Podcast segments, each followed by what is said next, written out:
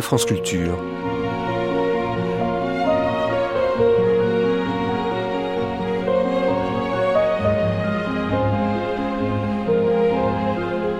France Culture la nuit, une mémoire radiophonique. Il y a bientôt 30 ans, deux astrophysiciens et un écrivain décidaient de se réunir une fois par semaine, pendant une année, pour converser sur l'état de la science contemporaine. Ils se donnaient deux règles simples, pour les deux scientifiques ne rien dire que le troisième ne put comprendre, et pour les trois, s'autoriser les digressions et le plaisir de la discussion. De leur échange naquit un livre, Conversation sur l'invisible, paru en 1988 chez Belfond, qui fut un succès de librairie. Les astrophysiciens s'appelaient Jean Audouze et Michel Cassé, l'écrivain Jean-Claude Carrière. Sept ans plus tard, ce dernier retrouvait Jean Audouze et prolongeait la conversation sur des sujets plus terrestres dans un livre intitulé Regard sur le visible. En 2017, enfin, ces trois-là se retrouvaient encore pour échanger sur l'avancée des connaissances dans le domaine astrophysique et firent paraître un troisième livre chez Odile Jacob intitulé Du nouveau dans l'invisible. Le 19 février 1996, à l'occasion de la parution du deuxième de ses ouvrages et de la réédition du premier, Jean-Claude Carrière était l'invité d'André Velter dans Agora et racontait leur genèse.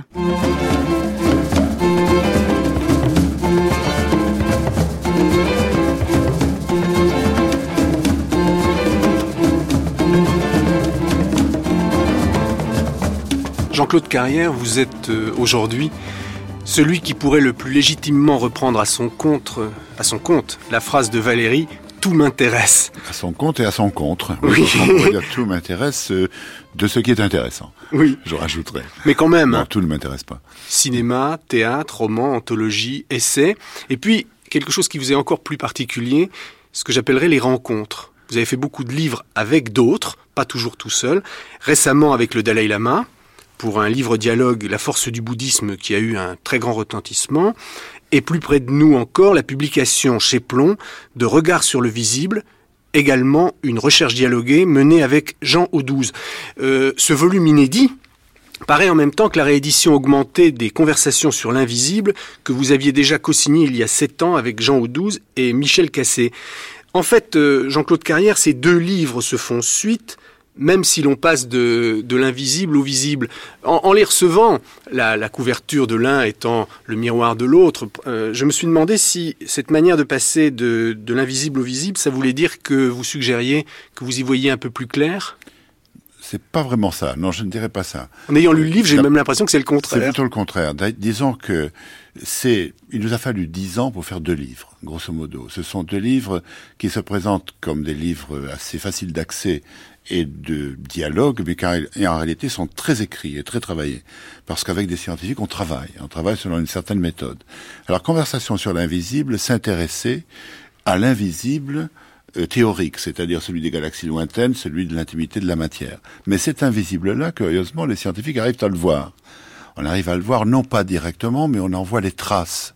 Euh, dans une exposition qui se tient à la, Cité des Sciences de la Villette en ce moment, on peut voir des traces de graviton dans un endroit euh, merveilleusement appelé une chambre à brouillard. Alors on voit les traces du passage, comme si quelqu'un nous avait laissé euh, une trace de pas sur le sable, vous voyez. Donc cet invisible-là, on arrive à le voir. Le visible, c'est-à-dire un regard sur le visible, le visible, c'est tout ce qui nous entoure. C'est la vie de tous les jours, c'est la science dans la société. Alors ce visible-là, que nous croyons voir, est en réalité diablement obscur. Parce que dès qu'on dès qu'on commence à le gratter, à l'analyser avec une méthode scientifique, à essayer d'y voir un peu plus clair dans ce visible, on s'aperçoit qu'on n'est que le, le sommet d'un immense iceberg qui plonge dans des profondeurs sociales euh, inatteignables.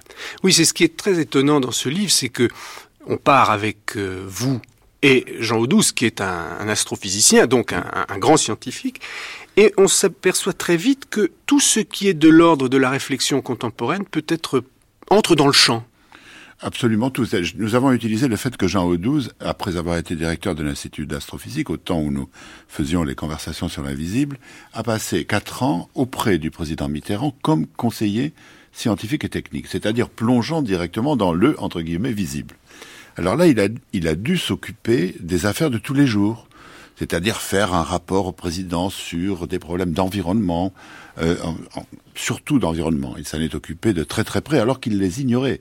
Il a dû apprendre ce qu'il ne savait pas, ce qui pour un scientifique est toujours, euh, est toujours une aventure.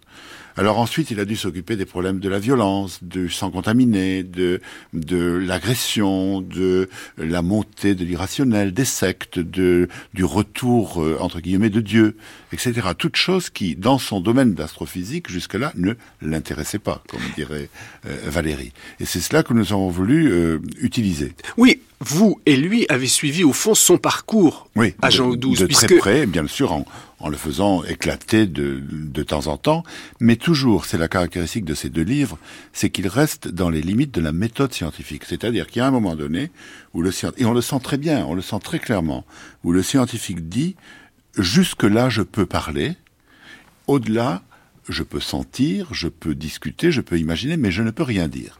Mais Jean Audouze est, je dirais, il est presque maniaque dans ce domaine. Ah C'est-à-dire qu'il ne, ne rate pas une occasion de dire ah mais là Là, je ne sais plus. Mais c'est très précieux, car nous sommes entourés, comme vous le savez, de gens qui parlent de quatre vents, de tout, de tout et de rien, et qui ont des avis sur tout, et surtout sur les choses qu'ils ne connaissent pas. C'est très très frappant.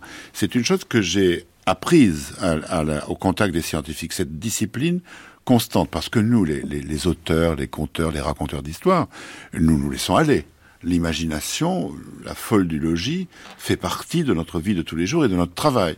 Il faut bien que nous inventions. Un scientifique ne peut que découvrir, il ne peut pas inventer. Et alors, c'est de ce contact euh, que nous avons essayé de tirer, comment pourrait-on dire, une curiosité partagée quelque chose qui va de, l'un à l'autre. C'est-à-dire, moi, j'étais passionné par euh, l'aventure de l'esprit que, que, représente la science aujourd'hui. Depuis 20-25 ans, je sentais, comme vous peut-être, que quelque chose se passait dans le monde scientifique qui, à nous, littéraires, était soi-disant interdit, et que ce quelque chose, c'était pas tellement des découvertes qu'une remise en question de la fonction de l'esprit. Alors ça, c'est prodigieux auquel aucun esprit euh, s'intéressant à toute chose ne peut passer à côté de ça pour bien, bien montrer justement cet, cet intérêt nouveau et peut-être cette approche nouvelle, il faut rappeler quelque chose que vous rappelez dans le livre, qui était ce tract surréaliste des années 58. Et très honnêtement, on va, on va le lire parce que je trouve que ça, ça vaut vraiment la peine de. c'est un bon départ peut-être. Une, une, une, idée, de ce que des gens très intelligents et voyant d'une certaine façon, pouvaient percevoir à l'époque. André Breton et, d'autres, dans un tract de 58 qui s'appelait Démasquer les physiciens, vider les laboratoires, disaient des choses comme ceci. Rien, plus rien aujourd'hui ne distingue la science d'une menace de mort permanente et généralisée.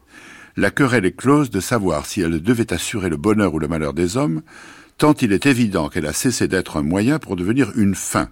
Voici l'espèce humaine promise à la destruction complète, que ce soit par l'emploi cynique des bombes nucléaires fussent-elles propres, point d'exclamation, ou par les ravages dus aux déchets qui, en attendant, souligné, polluent de manière imprévisible le conditionnement atmosphérique et biologique de l'espèce. Si la religion fut longtemps l'opium du peuple, la science est en bonne place de prendre le relais.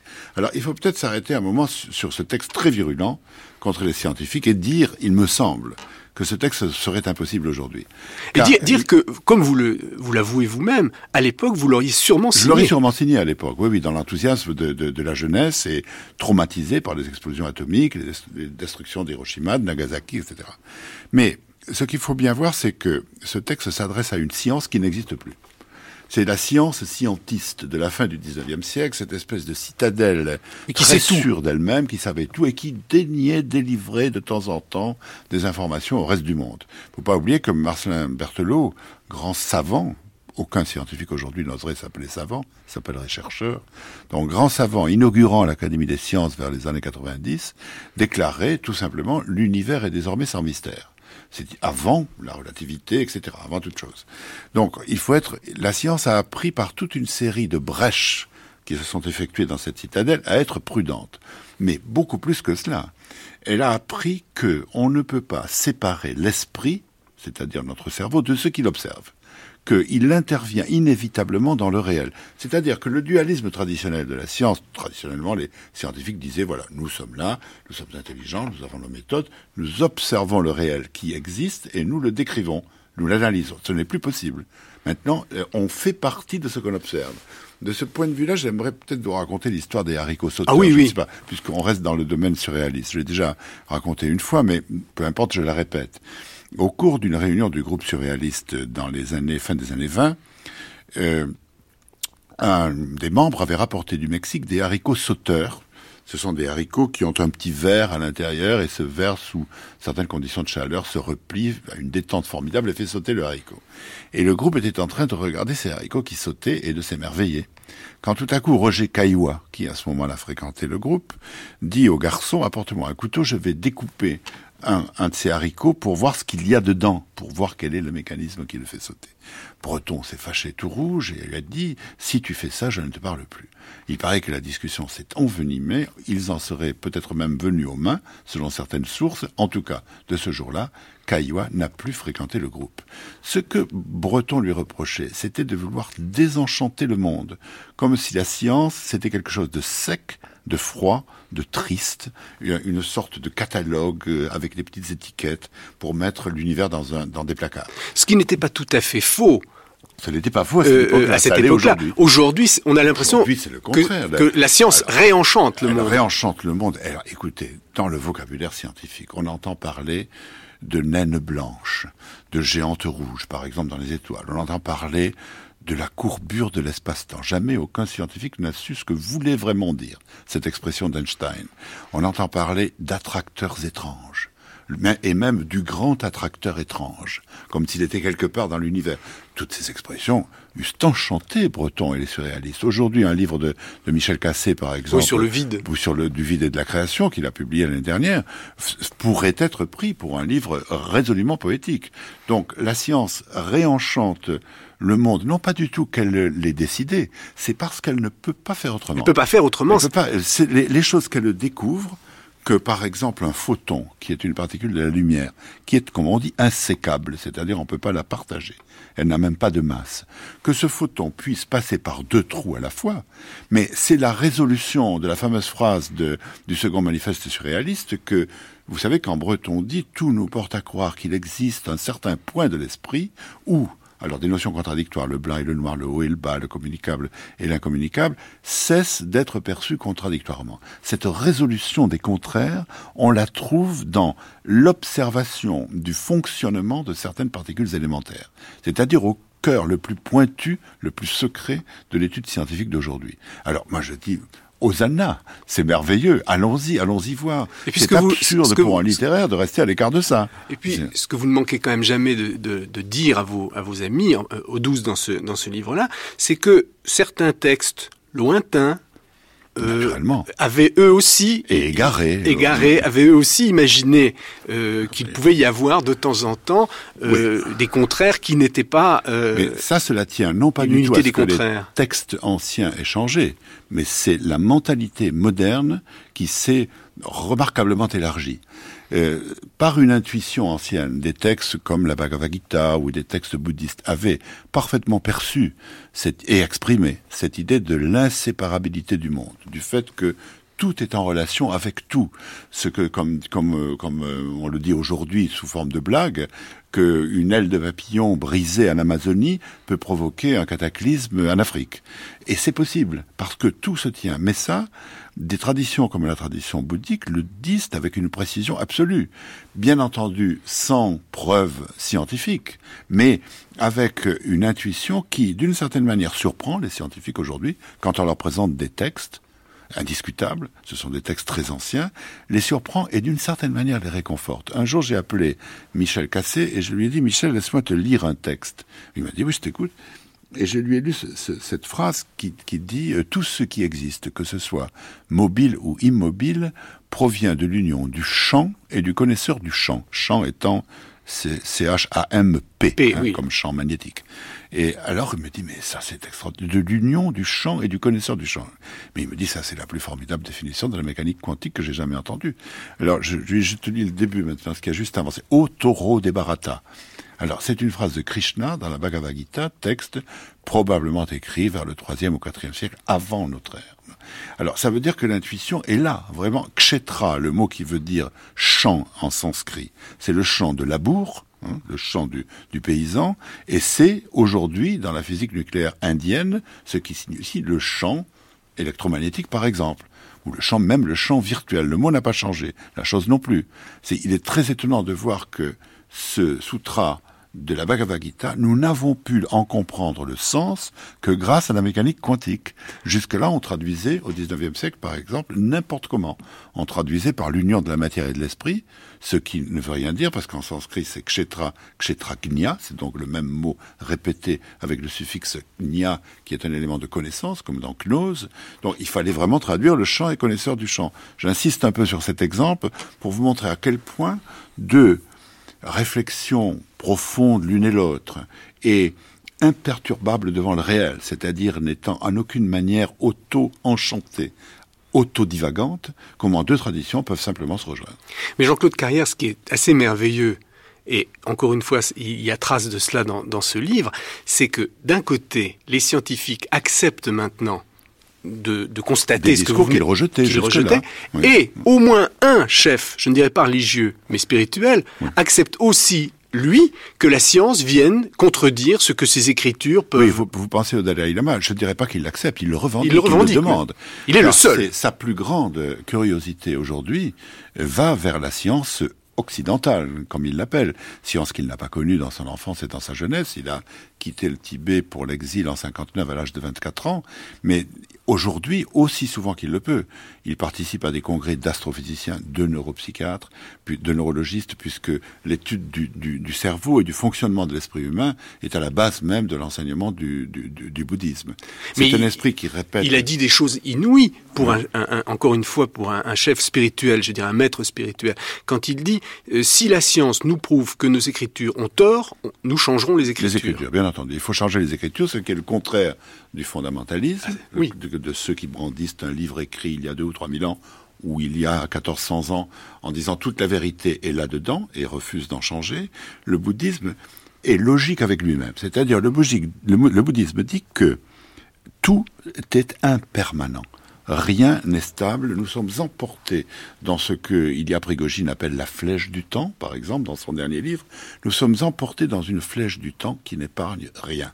Qui n'épargne rien, pas même le bouddhisme. Ils vont jusque-là, vous comprenez? C'est-à-dire que tout le monde a bien senti, les philosophes présocratiques, par exemple Héraclite, a dit nous, nous baignons jamais dans la même eau le bouddhisme ajoute, et ce n'est jamais le même baigneur, et ce n'est jamais le même fleuve, et ce n'est jamais la même planète, ni le même univers.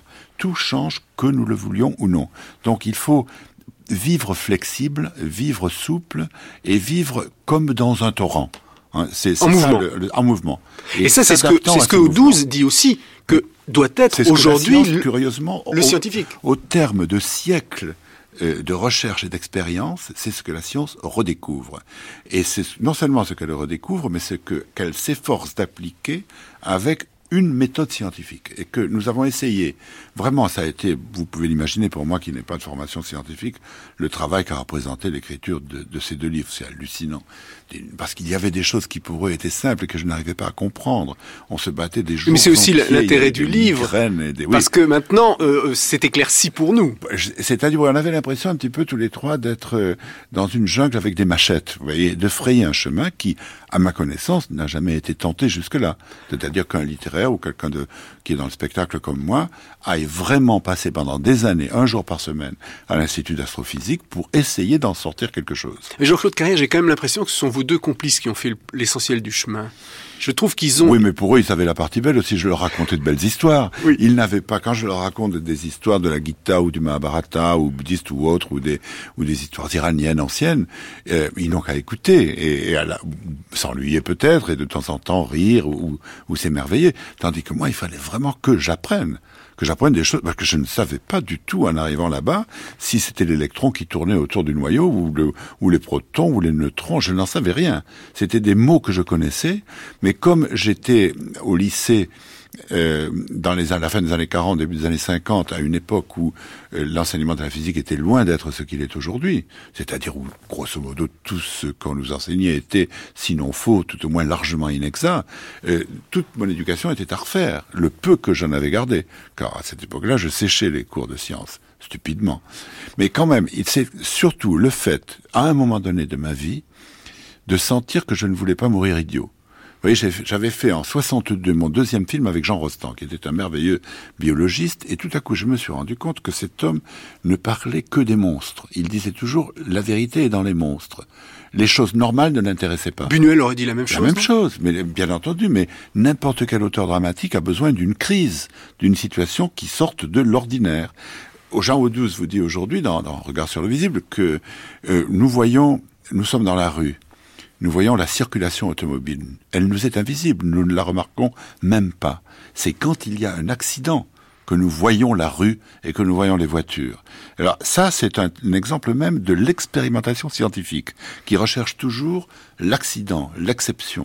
Et ça ne devient une vérité, entre guillemets, scientifique. Vous savez qu'il n'y a pas de vérité scientifique. Il n'y a qu'un accord entre scientifiques à un moment donné. Ce qu'ils appellent un consensus. Ils se méfient, comme d'une peste noire, du mot vérité car la vérité d'aujourd'hui ils, ils, ils ont beaucoup donné. Etc.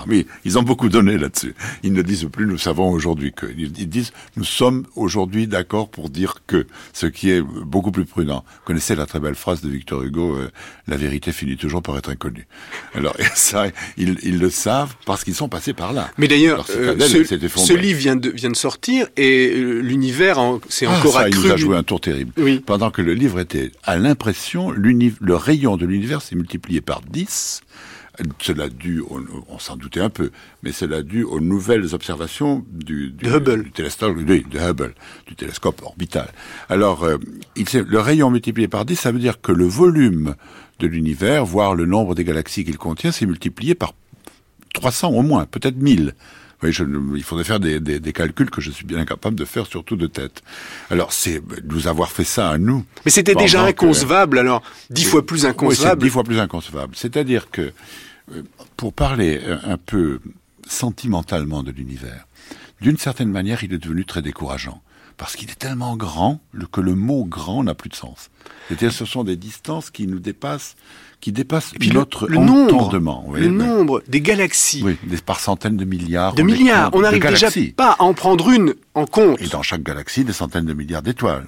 Avec quelques avec planètes. quelques planètes ici. Mais cette, cet éloignement, cet égarement qui risquerait de nous ramener à une espèce d'égocentrisme égoïste, une tristesse, voire une mélancolie de me dire, bon, si l'univers c'est ça, alors je lui tourne le dos et je ne m'occupe que de mon petit coin. S'il y a ce danger.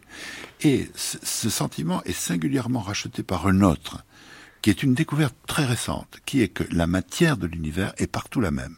Alors, si loin qu'il soit, il est constitué de la même matière que nous. Ce qui crée entre lui et nous, si on peut dire, faisant partie de lui, bien entendu, une solidarité nouvelle qui était inconcevable autrefois. Nos atomes voyager jusqu'aux galaxies les plus lointaines, elles trouveront là-bas un emploi, on peut dire. C'est-à-dire que vraiment, il n'y a pas d'autre matière visible que la nôtre. Il y a une autre matière très importante, la matière manquante, qui est la grande énigme sur laquelle s'ouvre le XXIe siècle de la recherche scientifique, probablement constituée de particules non encore assemblées et donc non nucléaires, ce qui fait que cette matière nous est totalement imperceptible. Nous ne pouvons pas entrer en contact avec elle. Elle est là en ce moment, entre vous et moi, dans des proportions considérables. Elle joue elle exerce des forces sur des galaxies entières. Nous, voyons cet effet, nous ne la voyons pas. Elle est comme le vent, vous savez, qui fait plier les branches des arbres, mais qui nous reste invisible. Mais il y a tout cet aspect dans ce, dans ce livre, et c'est un aspect qui fait terriblement rêver et qui rend un peu plus intelligent. Ça aussi, c'est quelque chose qui n'est pas triste.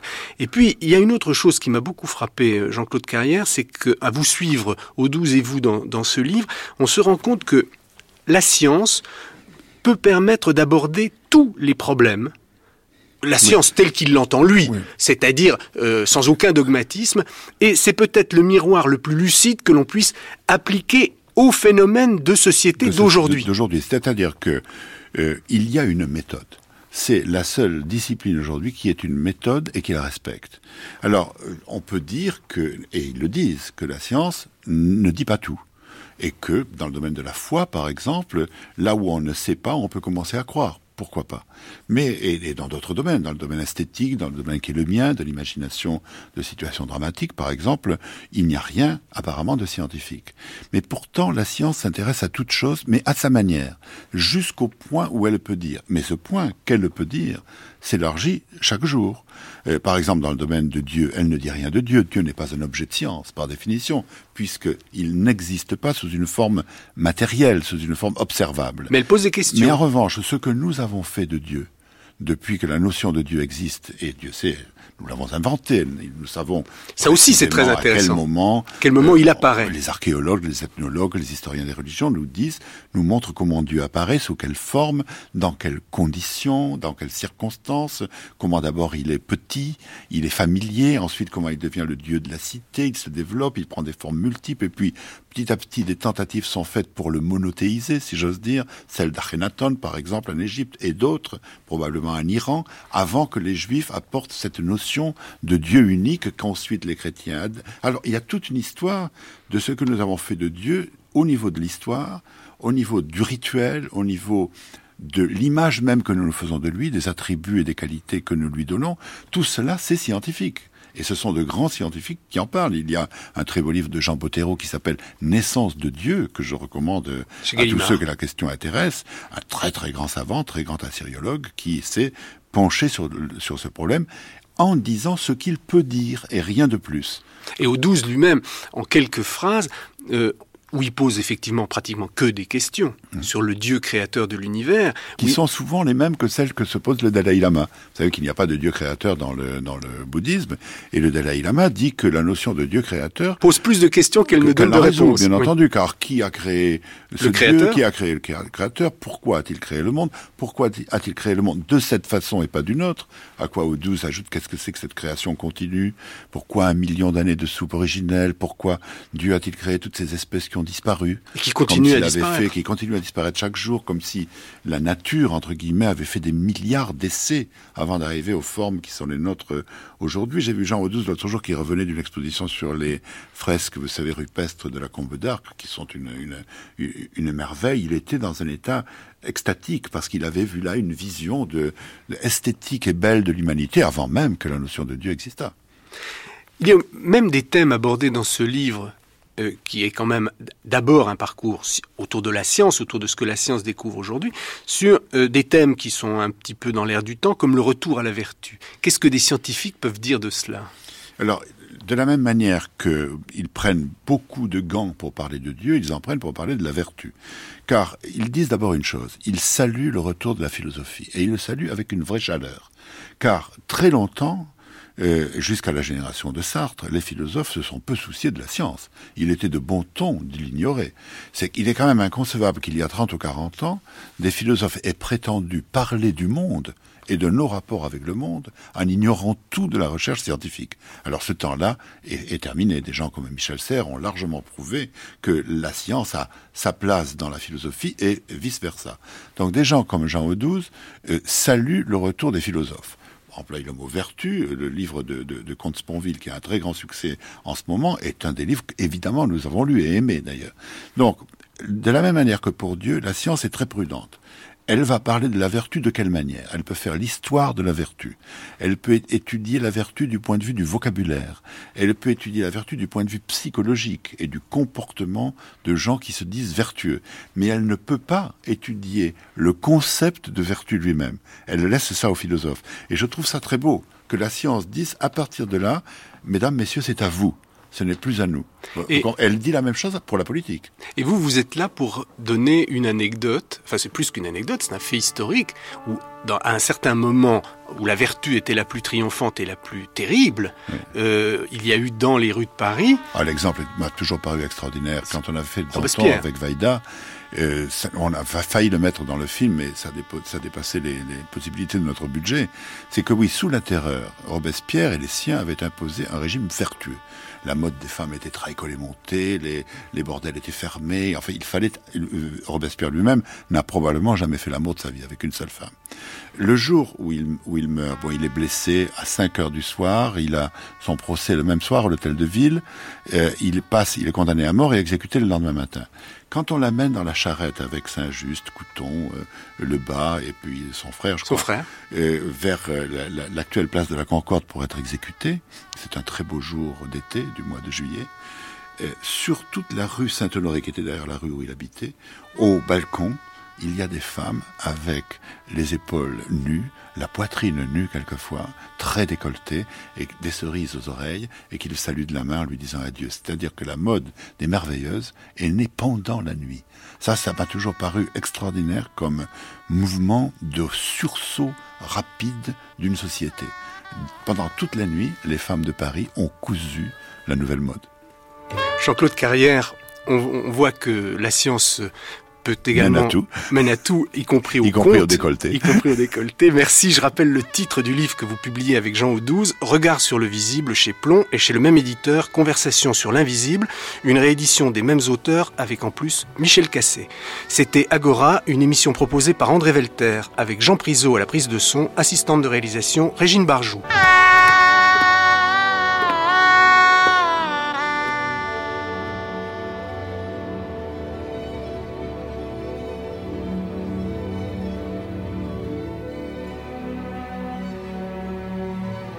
C'était Agora. André Velter recevait Jean-Claude Carrière dans une émission diffusée pour la première fois sur France Culture le 19 février 1996. Vous pouvez la réécouter ou la télécharger en ligne à la page des nuits sur le site franceculture.fr.